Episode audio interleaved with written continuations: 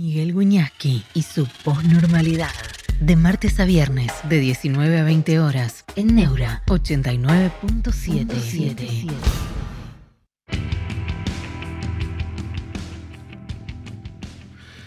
¿Cómo están? Buenas tardes, buenas noches, bienvenidos a la posnormalidad.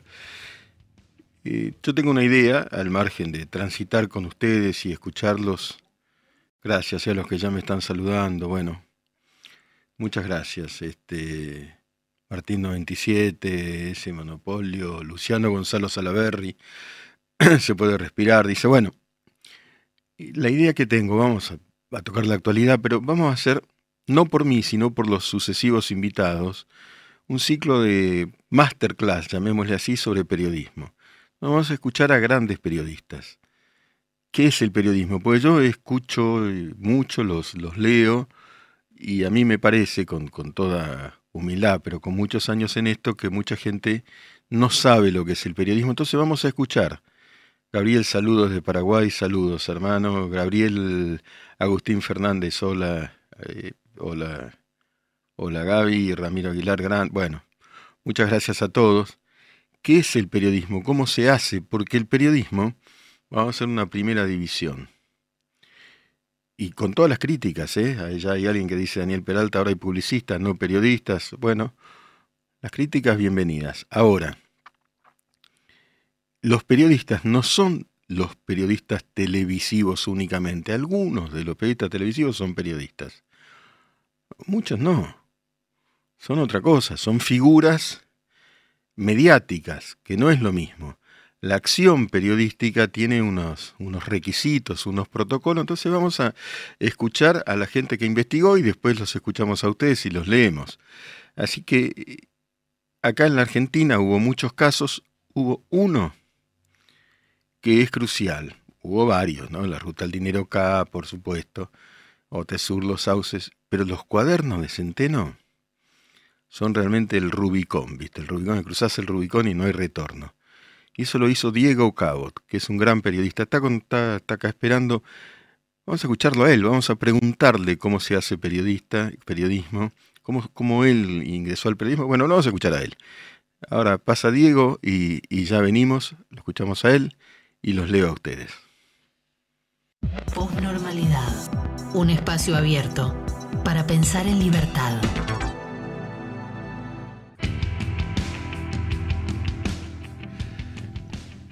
Bueno, acá estamos, acá está Diego Cabot, que me acabo de enterar que no es Cabot, como yo le dije toda la vida, sino Cabot. Cabot. Bueno, así, así se pronunciaba en mi familia, ¿viste? Lo que pasa es que con el periodismo, sí. eh, por el famoso premio Morse Cabot que da la sí, Universidad de Columbia, sí. eh, se escribe exactamente igual. Sí.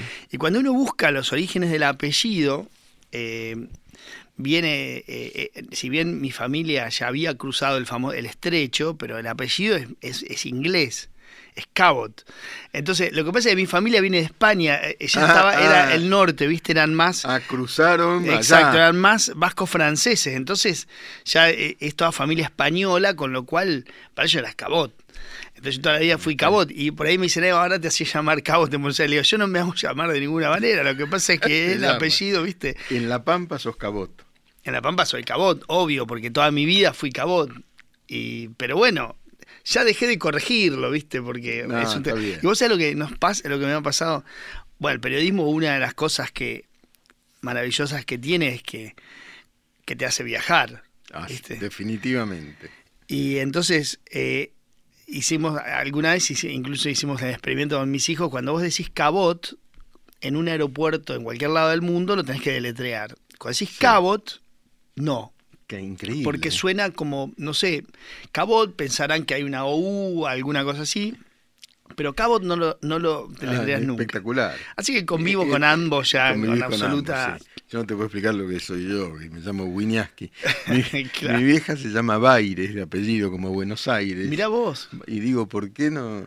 Porque creo que en Brasil es al revés, va primero claro, el materno. El, el, el materno. Entonces digo, Miguel Baires, si no deletreo más, pero no, estamos perdidos. Bueno, eh, Diego, yo decía, porque acá la gente opina de periodismo, qué sé yo, eh, hablar un poco de periodismo con vos, como digo, y lo repito y lo enfatizo siempre, los cuadernos de Centeno, entre muchas investigaciones, pero eso abrió un cauce crucial. Pero antes quiero llegar a eso. ¿Cómo te hiciste periodista? ¿Qué? Porque no, no solo sos periodista, estudiaste. No, eh, bueno, como vos me decías, en La Pampa, ¿no? En La Pampa, salí de La Pampa, yo soy eh, hijo de una familia de clase media, normal, sí, de trabajadores, gente empleados.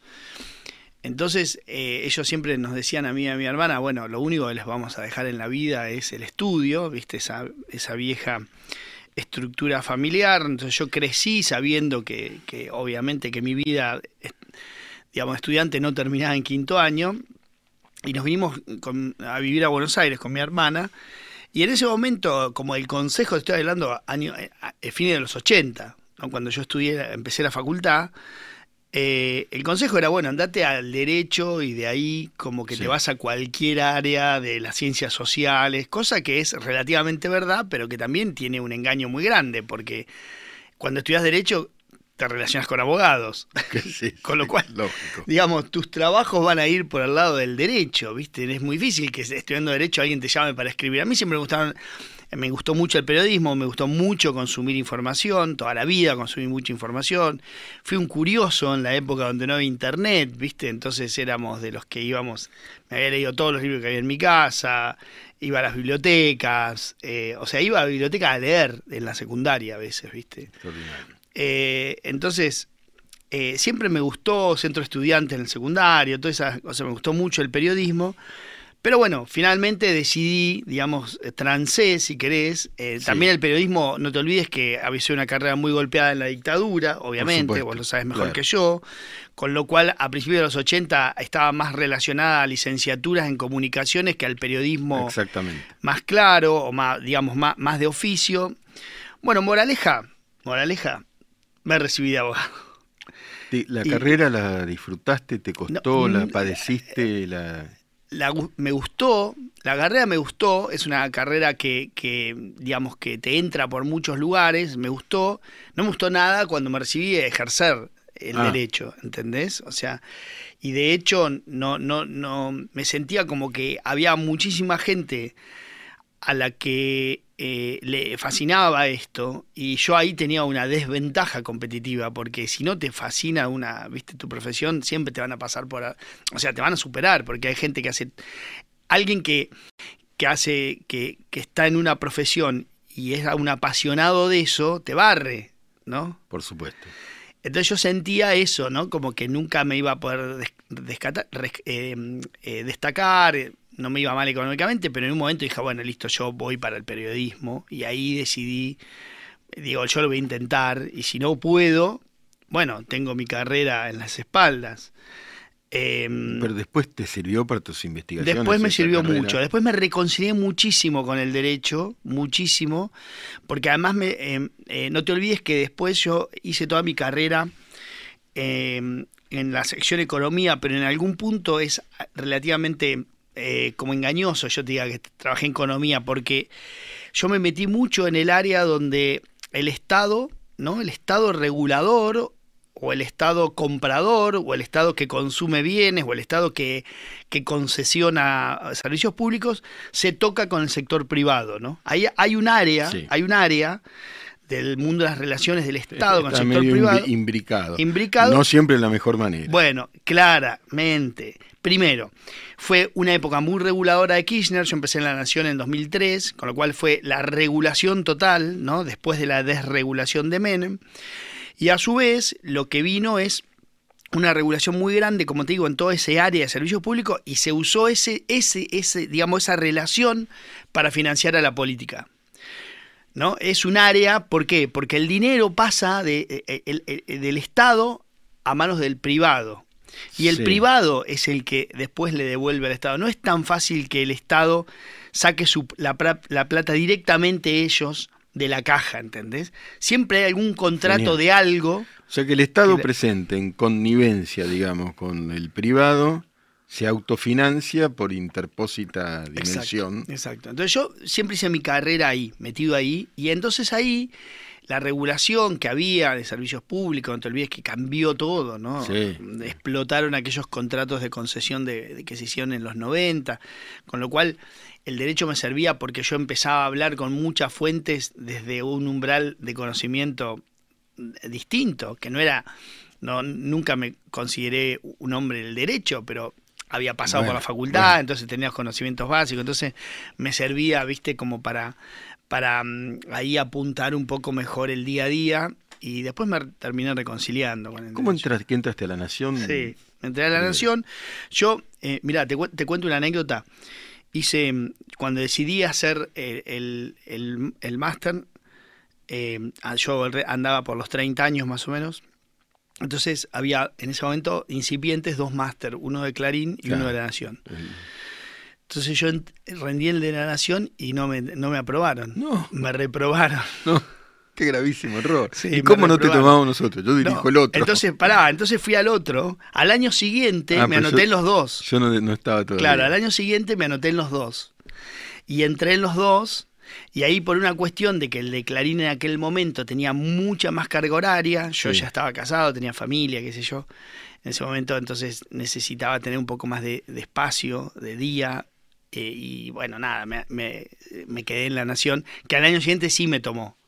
Claro. Y, y, o y sea bueno. que Clarín se perdió a Maradona, no te puedo creer. Bueno, escúchame, entraste, ¿cómo fue tu primer día en el diario? Bueno, ¿te acordás? En el, sí, me acuerdo.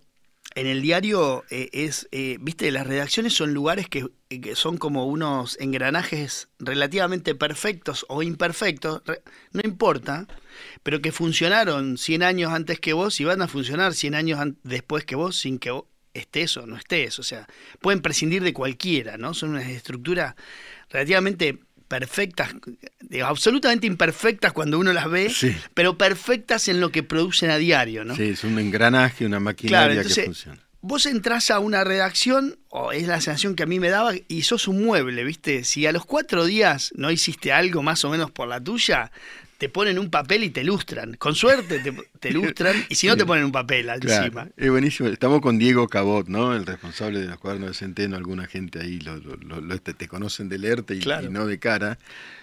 Eh, pero es cierto, ¿no? Explicar cómo son las redacciones. Claro, son lugares que eh, absolutamente que funcionan, ¿entendés? Funcionan, sí, sí, funcionan sí. y... El diario sale. El diario sale. Nunca salió, nunca no salió un diario. Nunca no salió. Y nunca salió una, una o por lo menos que yo tenga... Eh, digamos, memoria, nunca salió una, una parte en blanco del diario. Después era un poquito una foto de yo, pero sale igual, estés o no estés. O sea, de hecho, cualquiera de nosotros, eh, hay días que no trabajamos y el diario funciona igual y nadie lo nota, ¿no? Obviamente. Entonces, digo, vos cuando llegás ahí, yo siempre les digo, yo también ahora soy profesor, les digo, miren, son, son, digamos, y más aquellas redacciones, eh, lugares relativamente adversos. Al, al inicio, sí, ¿no? Sí, la verdad. ¿Por qué? Sí. Porque todo el mundo tiene unas urgencias enormes y porque además nadie se detiene en vos para explicarte nada. Absolutamente. Nadie. O sea, si vos, son duras, ¿eh? Las son duras. Son bravas. Son duras. Y en aquel momento en el diario había viejas glorias, ¿no? Eh, de hecho, la manejaba Escribano. A ver. Te voy a contar una anécdota. A ver. José Claudio bueno, Escribano fue, sí, ¿cuánto tiempo? Directo? cincuenta años perteneció al diario y fue como veinticinco más o menos el secretario, de, el, el director de la redacción. Claro. Y sigue ahí escribiendo. Sigue, sigue escribiendo, sigue está en el consejo directivo del diario, ya está retirado el día a día, sí, obviamente, sí, sí. pero es hombre de consulta de mucha gente. Bueno, la cosa es que eh, en ese momento, acordate dos mil tres, sí. ¿no? Acordate dos mil tres. O principio, creo que fue principios de dos mil cuatro esta anécdota, pero fue en el primer verano, así que debe haber sido principio de dos mil cuatro, ahí, principio de dos mil cuatro. El primer verano, Duhalde era el presidente, eh, no, Kirchner era el presidente, sí. y deciden cambiar el voto en la Asamblea de la ONU respecto a la condena a Cuba. Ajá. Entonces yo estaba ahí, que como te digo, eso es un mueble, sí. y deciden cambiar el voto, y entonces me dicen... Eh, buscate todos los antecedentes, te acordabas típica antes. Había buscate que... todos los antecedentes, hacían antes los antecedentes, cómo sí, votó sí, la Argentina, sí. el voto a Cuba.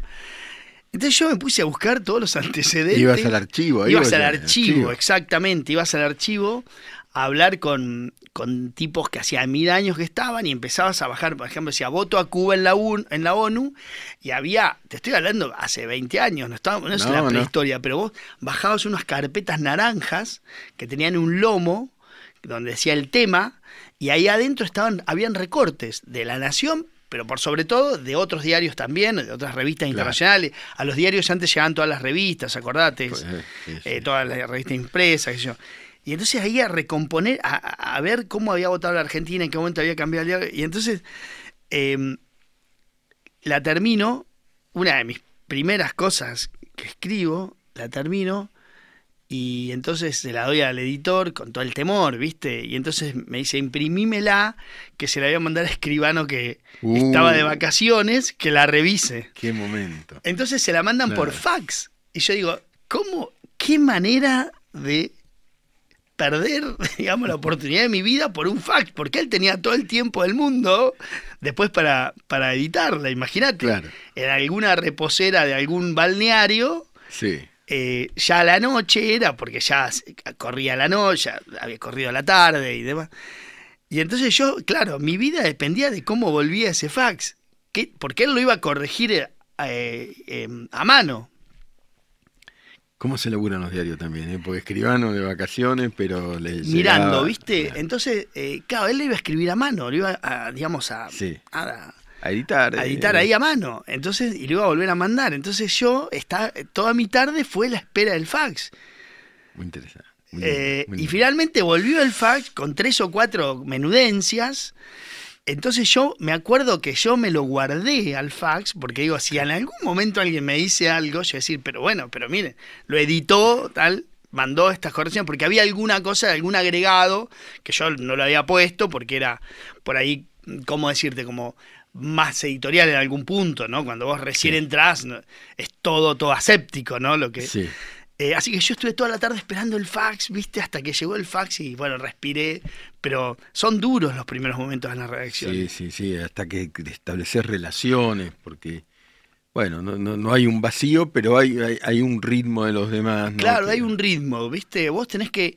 Sos un engranaje que, que se tiene que sumar a algo que ya funciona y, y tenés que empezar con tu propia velocidad. Después te metés en la dinámica de una redacción y ya no te das cuenta que la misma redacción eh, te va llevando o te va, digamos, vas con la inercia de la redacción. Pero al principio te tenés que subir vos, es como el colectivo arrancó, ¿viste? Va andando, ¿no? Vos tiene la puerta abierta, pero si vos no trotás un poco y te, te montás y, ¿viste? Quedaste, ¿no? Absolutamente. Diego, ¿cómo se investiga? ¿Cómo hiciste los cuadernos de Centeno? Son muchos años, ¿no? Porque antes sí. de eso había... Contá esa, esa historia y, y la secuencia. Eh, ¿Cómo se investiga? ¿Viste? Se investiga primero con un laburo absolutamente, si querés, anónimo y falto de todo tipo de glamour, que es, y volvamos al engranaje, digamos, sí. como figura, tener un engranaje de, de, de fuentes que te respondan en tiempo y forma, ¿no? Eh, Y eso me parece es fundamental. O sea, para mí, yo, yo me acuerdo que yo en mis inicios, siempre el diario me dio mucha libertad con los horarios, ¿no? Siempre, porque bueno, como el trabajo se ve, nadie te controla. O sea, a mí no me controlaban el tiempo porque yo eh, producía, entonces mi trabajo estaba, estaba ahí. Entonces yo siempre tuve mucha libertad para reunirme con gente. Nosotros estábamos en aquel momento ahí en Bullard, ¿te acordás? Sí, frente al Luna Park, por supuesto. El histórico edificio del diario, y, y todo el y, y Buenos Aires estaba por ahí. Claro. Que no es como ahora, ¿no? Ahora que estamos más dispersos y más al norte, sí. y, y Buenos Aires está en otra zona, y los horarios eh, de juntarte con la gente son distintos, porque algunos no vienen al centro, entonces o, o, o, o se quedan en su casa, entonces vas arreglando así como un poco más. Pero en ese momento vos llegabas al día, era ir ahí y podías armar reuniones a la tarde, porque la gente estaba en el microcentro. A veinte cuadras a la redonda tenías el ochenta por ciento de tu fuente. Entonces yo me, me había armado un esquema para recorrer al inicio de mi carrera, de recorrer, por ejemplo, juntarme con cuatro personas por semana, de las que sabía que no me iban a aportar absolutamente nada. Ajá. Eventualmente algo, ¿no? Pero, eh, pero empezar a recorrer un espinel de, de fuentes. Construías las fuentes. Construía las fuentes. Construí a las fuentes y construí un esquema enorme que hoy me, me resulta muy sencillo. A veces resuelvo las cosas rápido porque te levantan el teléfono muy rápido, pero cuando nadie te conoce y, y bueno, al inicio tenés que construir la fuente. No es como ahora que apareces por la tele, más o menos sí. Conocen tu nombre. No, no, ese, en ese momento era anonimato total. Entonces, para que te levante el teléfono a alguien en tiempo y forma, vos tenías que, que construir. Entonces yo detecté como en ese momento una, si querés, un campo relativamente fértil, que era que veía que muchos periodistas no salían tanto. Yo, bueno, yo sí salgo y hablo con la gente, con, con fuentes, y armé una, te diría como una enorme... Eh, como un enorme engranaje, volvemos al coso, como te decía, que, que vos lo podés poner en funcionamiento relativamente rápido, ¿no? Para eso, a veces tenés que guardar muchos secretos. Sin duda. ¿No? Porque hay cosas que no se pueden contar, pero no porque vos no quieras, sino porque cada vez que uno pone el nombre y el apellido en una nota, respondés con el patrimonio tuyo, respondés con lo que claro, con la casa de tus es, hijos. Es judiciable, es claro. judiciable. Entonces hay cosas que, que vos te, te vas enterando y que no las podés contar. No se pueden, o sea, no las podés contar por, por una cuestión de que no tenés cómo, eh, cómo probarlas o cómo apoyarte fuerte al otro día. Entonces, ¿cómo se investiga? Primero teniendo una enorme red de, de fuentes que te abastezcan o que te respondan en el momento que vos vas a chequear una información. Y segundo, y para mí es fundamental, te diría número uno, es pensar en el otro día. Porque cuando vos publicás una nota que es interesante, que a alguien le interesa, vos lo sabes bien, eh, Miguel, siempre hay al menos uno que no quiere que se publique. Sí. Claro. Siempre. Si no es una gacetilla. Claro. O sea, si, claro, vos si publicás, no le mole, si, si no nadie se siente molesto, claro, es una gacetilla. Si no, es una gacetilla. Si nadie, nadie al otro día, viste, te levanta la voz o no sé qué, decís, va, voy a rehacer, voy a sí. volver a enfocarme. ¿Entendés? Es así. Siempre a alguien le molesta cuando vos ponés algo interesante en un diario. Ni hablar cuando narrás hechos. Y ni hablar cuando esos hechos tienen responsabilidades penales. Entonces, cuando todo eso se combina, vos tenés que salir de, digamos, eh, tenés que pensar más allá del saludo de la tía, de la vecina sí, sí, sí. o de mi mamá, ¿no? Que ese día, ay, qué lindo, por salir en todos lados, tu nota, qué sé yo, y al otro día vos estás solo, Bonavena, ¿no? La, Bonavena. Bonavena solo en el ring y vienen por vos. Y al otro día estás solo. Y al otro día es cuando vos tenés que tener las herramientas armadas como para decir que, básicamente, primero, que no te desmientan. Segundo, que no vengan judicialmente por vos. Ajá. O patrimonialmente por vos. Vos cuando contás cosas que tienen, digamos, como te digo, efectos o si querés algún tipo de reflejo judiciable, tenés que estar muy preparado para el otro día. Yo siempre pienso en el otro día como, como, como norma. Y eso me lleva a ser muy cauteloso. Porque hay cosas que vos sabés que si las publicás hoy e involucrás a alguien o a alguna persona, algunos hechos, alguna institución, y al otro día no, no tenés, digamos, la estructura probatoria como para decir, no, no, pará, esto, acá hay un documento, acá sí. esto, acá el otro, acá... Y bueno, empezás a tener flancos débiles y empecés, empezás a ser también más cuidadoso, empieza la autocensura. Entonces siempre hay que pensar en el otro día, para mí, como una herramienta, como una necesidad, como muy importante, pero muy importante, para estar bien, bien plantado, ¿entendés? Sí, además vos, bueno, después de los cuadernos de Centeno, pero ligaste amenazas, sí. persecuciones. De todo, lo que te de imagines. Todo, de, eh, todo, de todo. De todo, persecuciones. De todo. A ver, cuando te llega esa bomba de tiempo, ¿qué hiciste? Yo lo sé, pero quiero que... Eh, bueno, en realidad... Además, ¿por qué te llega? Porque hay un trabajo, ¿no? Bueno, sí, me llega en algún punto... Hay, hay bastante casualidad y bastante causalidad, ¿no? Eh, si querés, si uno hila fino, hay mucho de, de, de causalidad, porque yo justo en ese momento vivía en un lugar y, y el vecino... Eh, Era, era Basigalupo, que fue el que me dio el... Y era él, y fue él. O sea, yo vivía ahí cuatro o cinco años y, y él vivía pared por medio. En el edificio al lado, pared por medio. Y un día el portero nos presentó, el viejo había leído un libro mío, su hijo le había regalado una vez un libro mío, y qué sé yo, bueno, una vez, y me empezó a contar cosas de, de, del mundo de Vido, ¿viste? Que, que yo no sabía.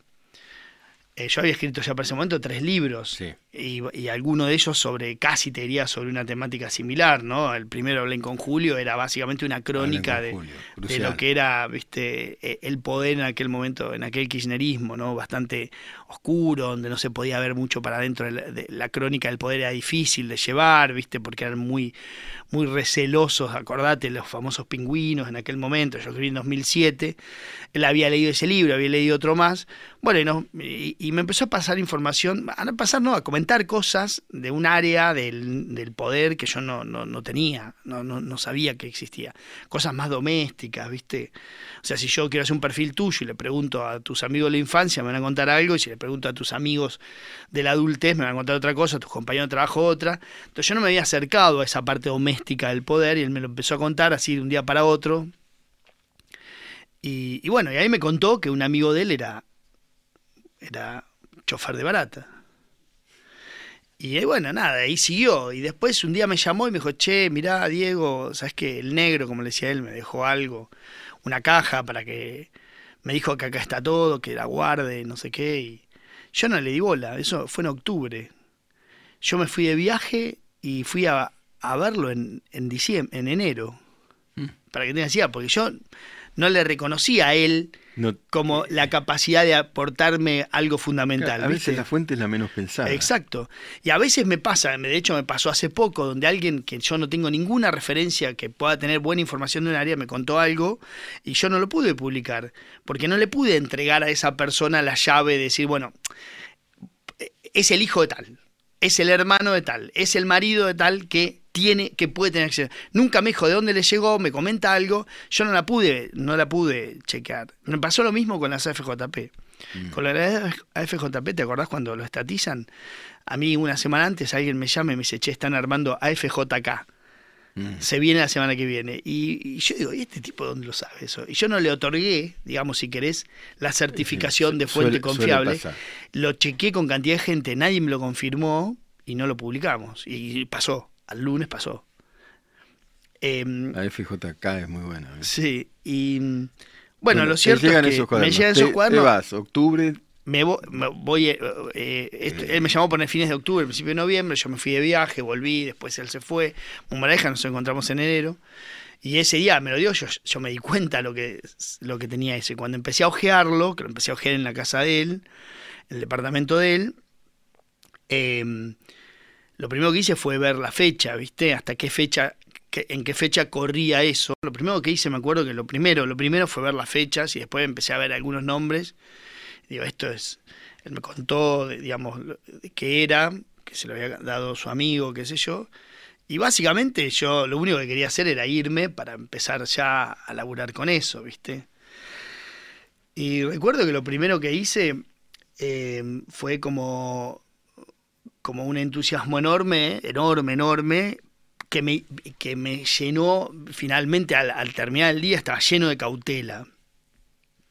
Entusiasmo de vino Entusia cautela. Sí, mucha cautela. Con tantas palabras que son los cuadernos de Centeno, que hay mucha gente joven que tiene dieciocho Los cuadernos años. De Centeno son, unos, eh, son una bitácora que empezó a escribir un chofer que era el, en ese momento el, el, minist el, el secretario...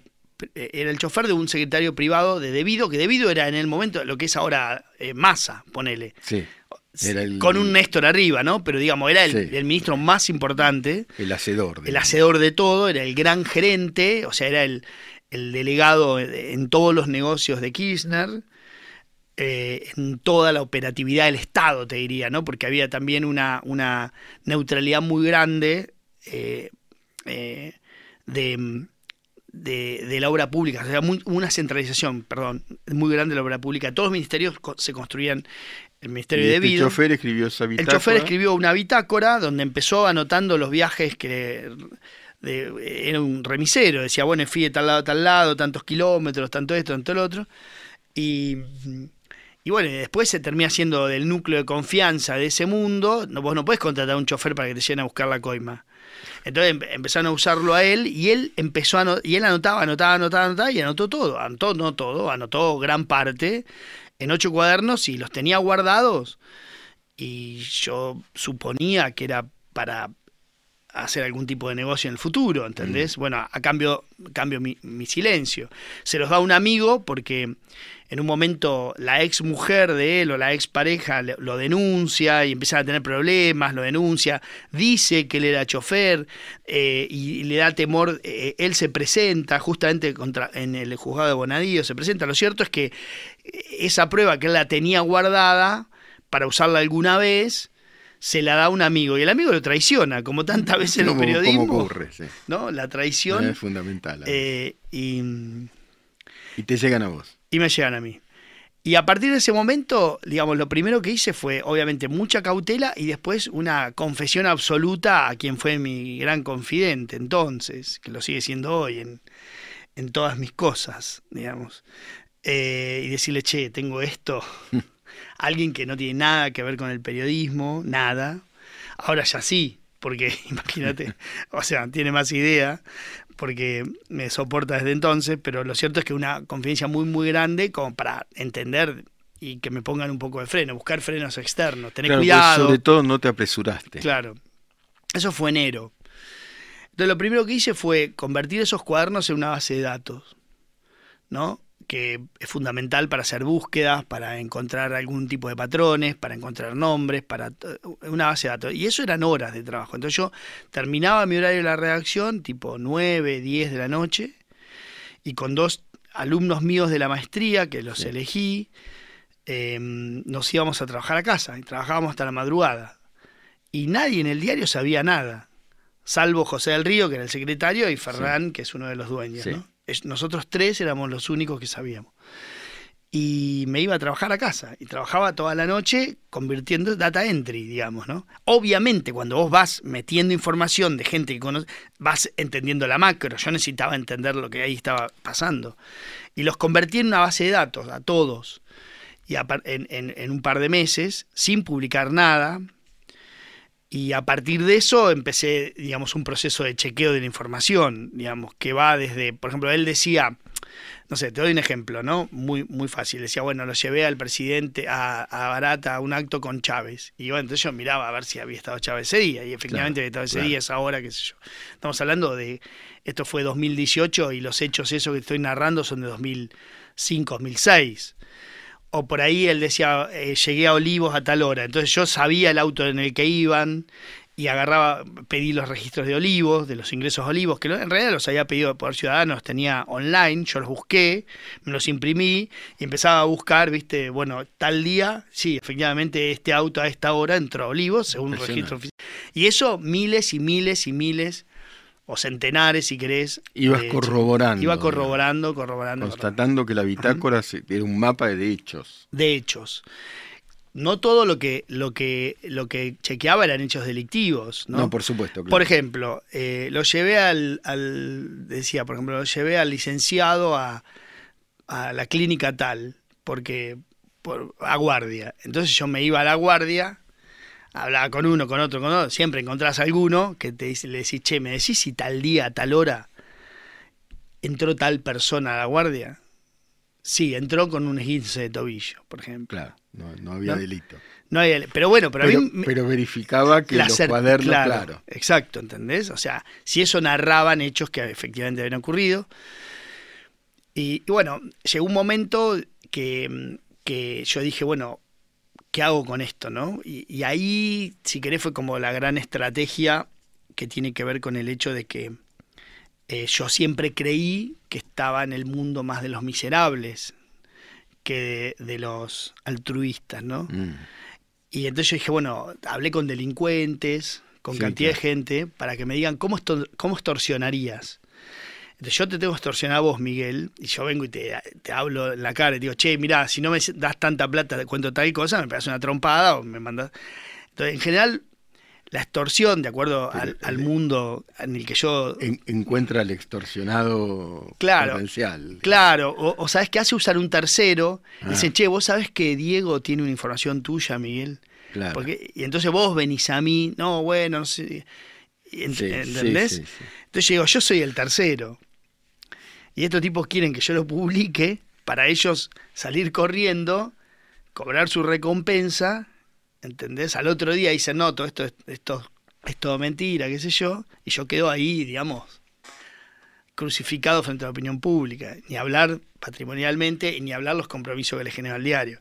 Entonces que yo estaba convencido que ese, era la, que ese era lo que ellos creían o querían, entonces llegué, bueno, si estos quieren eso, yo voy a hacer todo lo contrario. Entonces siempre otra, si querés, eh, como consigna de, de cómo investigás, siempre pensá que la peor de las hipótesis para ser más cuidadoso con la información, ¿entendés? Entonces digo, estos tipos quieren que yo lo que yo sea ese, que lo ponga en el diario.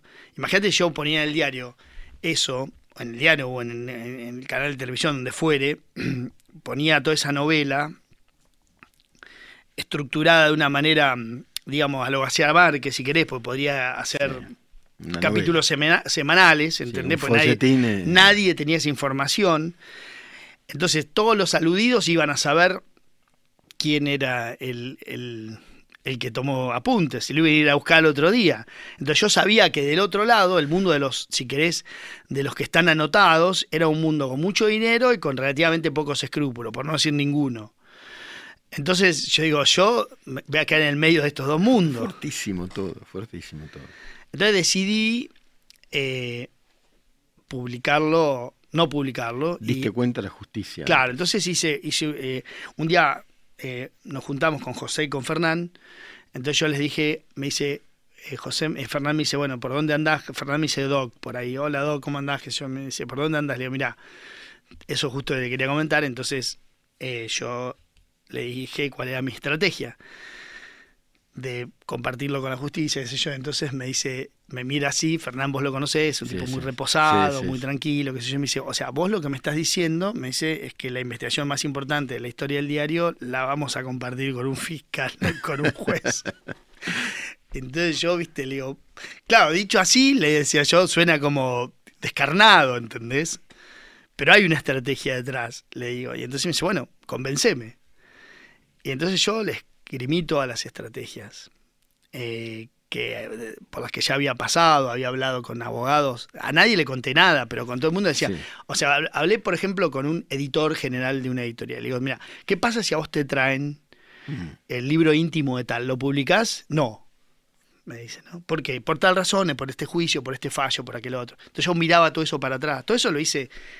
como te digo, en otros horarios, porque en el medio escribí sí, en el diario, medio, ¿entendés? Claro. O sea, era el, el día a día. El día a día, claro. Nadie sabía, era Clark Kent, ¿viste? Con una vida nocturna. Eh, y bueno, y finalmente eh, Fernando dijo, bueno, si vos crees, y José lo mismo, si vos crees que esa es la estrategia, la mejor estrategia, nosotros vamos a confiar en vos, hacé lo que tengas que hacer. Y me acuerdo que fui, mirá, ese día era un diez de abril, o nueve, por ahí, Eh, vino Rajoy a la Argentina y estuvo sí, en un acto... En, fue, era presidente del gobierno era español. Era presidente del gobierno español y estuvo en un acto allá en Puerto Madero con Macri. Yo lo fui a cubrir como un periodista normal. Sí. Me senté en un bar, hice el después, cubrí la nota, qué sé yo, bueno, todo, todo lo que hacemos los periodistas. Después me tomé un bondi y me fui a Comodoro Py, de allá de... En Puerto Madero tomaste un bondi a Comodoro Py. Me tomé un bondi. En bondi. Sí, ahí por... por, eh, sí. por Por abajo. Por, por abajo, sí. Me tomé, o sea, en realidad caminé hasta Alem y me tomé, o a Paseo Colón, ya a aquella altura, bueno, me tomé un bondi. Y me fui a Comodoro Py y me senté y declaré tres horas o cuatro horas.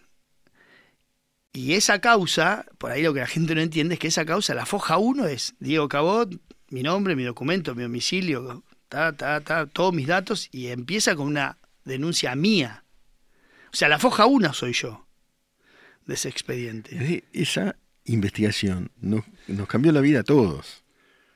Nos enteramos de una, una mega corrupción impresionante. Es todo ese trabajo. En la foja uno eras vos. Claro. Y terminé, solo, trabajo solo, solitario. Solo, viste, bueno, yo me hallé la chicos, mochila. La maestría, sí, sí, que sí. Son buenísimos, ¿no? Pero totalmente. Bueno. Y bueno, y salí de ahí, viste, nunca me voy a olvidar porque salí de Comodoro, de Comodoro Py a la tarde y caminé hasta la estación de trenes. Yo en ese momento vivía en Colegiales y iba con la mochila y me tomé el tren para irme a casa, y yo decía, y ya, viste, caía la noche, viste, cuando ya sí. tomarte el tren de noche en Retiro, eran como poner a siete, siete de la tarde, poner siete y media. Yo digo, ¿qué hice, no? ¿A dónde, a dónde terminará esto? Era como la sensación de vértigo absoluto. Eh, ¿A dónde terminará esto? Bueno, nada, era también era como una decisión tremendamente dura de un periodista de desprenderse de su investigación. Vos viste lo celoso bueno, tremendo. que somos de los datos y muchas veces de las fuentes. Entonces era como una cosa eh, difícil, viste, y como llena de vértigo, de interrogantes. Y por otra parte la sensación, digo, bueno, si esto sale bien, será un buen laburo, pero si sale mal es el último trabajo periodístico de mi vida. Sí. Y salió bien, de que se nos va el tiempo, es una lástima, pero contanos las vísperas de que eso salga en el diario. Bueno, eso fue muy impresionante, porque nosotros ya cuando llegó el día, te estamos todavía hablando de que empezamos a laburar en julio, en enero, esta denuncia fue en abril y la, y la publicación fue el primero de agosto, ¿no? O sea, durante ese tiempo, silencio absoluto, nadie sabía nada. Yo el día anterior voy al diario y les cuento era la, a, a, a, ahí a los que digamos, a la gente, a los editores y eso, los que hacemos la reunión de etapa, bueno, en fin, les conté que al otro día iba a pasar tal o cual cosa, que era básicamente esa mañana, esa famosa mañana que todo el mundo se enteró. Yo se los conté el día anterior, me, me miraban como diciendo... Pero no, no, no. vos estás loco, o sea, ¿en qué, mo qué, qué pasó durante ¿Cuándo? todo este tiempo? Claro. ¿En qué momento? ¿Cómo? José está, llegaba de viaje a las cinco de la mañana del otro día, el secretario de la redacción, y Fernández estaba en la vacación de invierno, porque era el primer día de vacación de invierno, llegaba también ahí, o sea, era el, ese lunes o martes o miércoles posterior a la vacación de invierno. Entonces, eh, después de la feria, entonces, viste, pero no, pero bueno, fue una locura, y ahí se armó una discusión tremendamente rica, entre varios que estábamos ahí, entre todos, ¿va? Respecto a si publicábamos o no, pues sabíamos lo que iba a pasar al otro día. O teníamos, no sabíamos si iba a ser al otro día, pero teníamos la certeza, yo digo, bueno, a ver, hablando con mucha gente, pará, los allanamientos de este tipo de gente se hacen a la mañana temprano. Es mañana o pasado, pero era inminente. Sí. Eh, y bueno, y entonces eh, tuvimos ahí una discusión, te diría, filosófica, periodística, Eh, ética y, si querés, pra pragmática también, de qué hacer, cómo íbamos a hacer un diario que a las nueve de la mañana, a las, antes, a las seis de la mañana ya servía para envolver huevos, sabiendo todo lo que sabíamos que iba a suceder. Y sucedió. Bueno, entonces finalmente la decisión que tomamos, yo les decía, miren, yo me comprometí el honor en que no iba a publicar nada. Y además hay una estrategia de que de, a él no publicar, por si vos, nosotros seguimos un caso judicial. Claro. ¿Entendés? Como lo siguieron todos. La única diferencia es que nosotros teníamos el A D N de esa investigación. Pero ese día, a esa hora, largamos todo de cero. Nosotros tenemos que largar en ese momento, como todos los medios. Eso es una estrategia judicial que, que, que yo mismo me ocupé de, de, de pensar y demás. Y bueno, finalmente me hicieron caso. Y sacamos una nota como diciendo una cosa muy básica, muy chiquita, y nos quedamos toda la noche en vela, hicimos un equipo, de, ya ahí sabríamos veinte el diario, hicimos un equipo absolutamente multimedia, tales en tal lado, eh, eh, fotos, mandamos fotógrafos, mandamos eh, cronista, un par de cronistas, después yo me quedé escribiendo, como vos bien sabés, tenía cero escrito en ese momento, claro.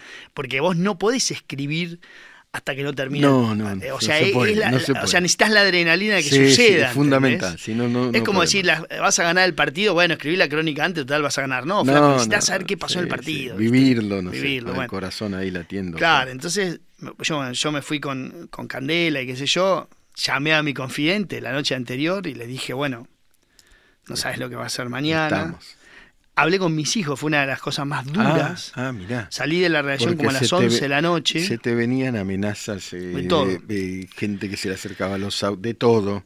De todo, de todo, además, gravísimo. Matar al mensajero. Matar Pensá al mensajero. que, digamos, hoy, hoy hay ciento cincuenta y ocho, porque uno falleció hace poco, Chedía que se mató, ciento cincuenta y ocho procesados, los cuales están desde la vicepresidenta hasta cantidad de los empresarios más importantes. Entienden lo que fueron los cuernos de Centeno, ¿no? ciento cincuenta y ocho procesados, la eh, vicepresidenta, entre ellos. Sí, ministros y después. Ministros, los, bueno. los empresarios más importantes. Y los ¿no? empresarios, fue una coproducción eh, claro. eh, empresarial gubernamental en buena Absolutamente. medida.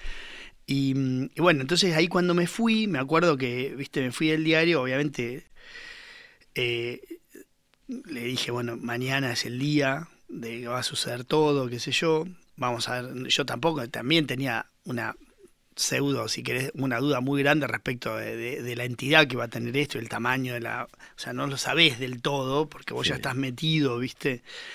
Y entonces los llamé a mis hijos, los llamé a los tres al celular y les dije. Ellos sabían que yo estaba trabajando en algo, obviamente, me sí, veían. Lógico. Eh, y le dije, bueno, yo... Mañana van a escuchar, de mañana en adelante, cualquier cosa de papá. Mis hijos tenían, en ese momento el más grande tenía dieciséis años. Un poquito más, a ver, diecisiete, sí, diecisiete. Y, eh, y después los dos más para abajo. Y entonces van a escuchar cualquier cosa, lo que quieran, y van a leer de todo de mí. Porque además Matar al mensajero, vos sabés que sí, es sí, la sí, primera de las... Eh, entonces, eh, le digo, yo lo único que les digo es que me pregunten. O sea, yo estoy acá para que me pregunten todo lo que quieran, de lo que sea... Pero bueno, viste, yo me acuerdo que corté y podía parar de llorar, digamos. Hasta mi casa fui llorando porque no sabía, viste, la entidad de lo que venía. Y vino una cosa tan conmovedora, tan crucial, tan relevante para nosotros. Qué lástima que, que tenemos poco tiempo, pero eh, para estudiar, muchachos, el, el, los cuadernos de Centeno, la investigación de Diego, eso es el periodismo. Diego Cabot es el periodismo. Gracias, Diego. Bueno, gracias, Miguel. Pensar, pensar, pensar, posnormalidad, pensar escuchando, en Neura.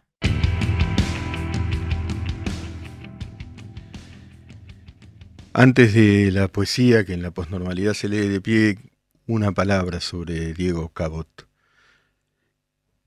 Aprendamos, ¿no? Aprendamos, pues estamos llenos de eslóganes, de, de palabras vacías. Fíjense lo que es un trabajo. Todo ese trabajo, y nos cambió la vida a todos, nos cambió la vida. Hay algunos ignorantes ahí que exhiben su ignorancia. No, es bravo este, este trabajo cuando hay gente como Diego que lo hace de esa manera, y son la mayoría. Bueno, el, el trabajo de Diego Cabot, los cuadernos de Centeno, es excepcional. No saben todo lo que le ocurrió después, lo, la dureza de los ataques. Pero ahí está, y cambió el país. Esto es Poesía en Prosa, de Julio Cortázar. Toco tu boca. Con un dedo toco el borde de tu boca. Voy dibujándola como si saliera de mi mano, como si por primera vez tu boca se entreabriera. Y me basta cerrar los ojos para deshacerlo todo y recomenzar. Hago nacer cada vez la boca que deseo, la boca que mi mano elige y te dibuja en la cara.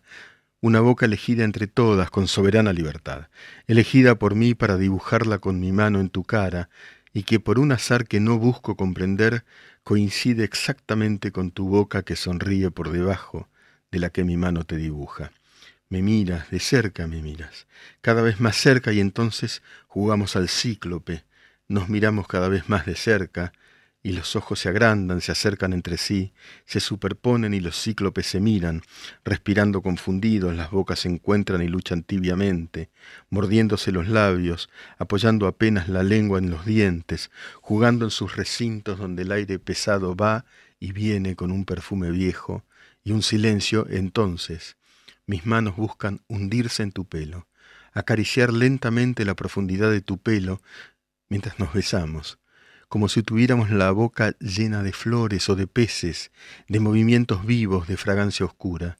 Y si nos mordemos, el olor es dulce, y si nos ahogamos en un breve y terrible absorber simultáneo del aliento, esa instantánea muerte es bella, y hay una sola saliva y un solo sabor a fruta madura, y yo te siento temblar contra mí, como una luna en el agua. Miércoles posnormal con Miguel Wiñazki.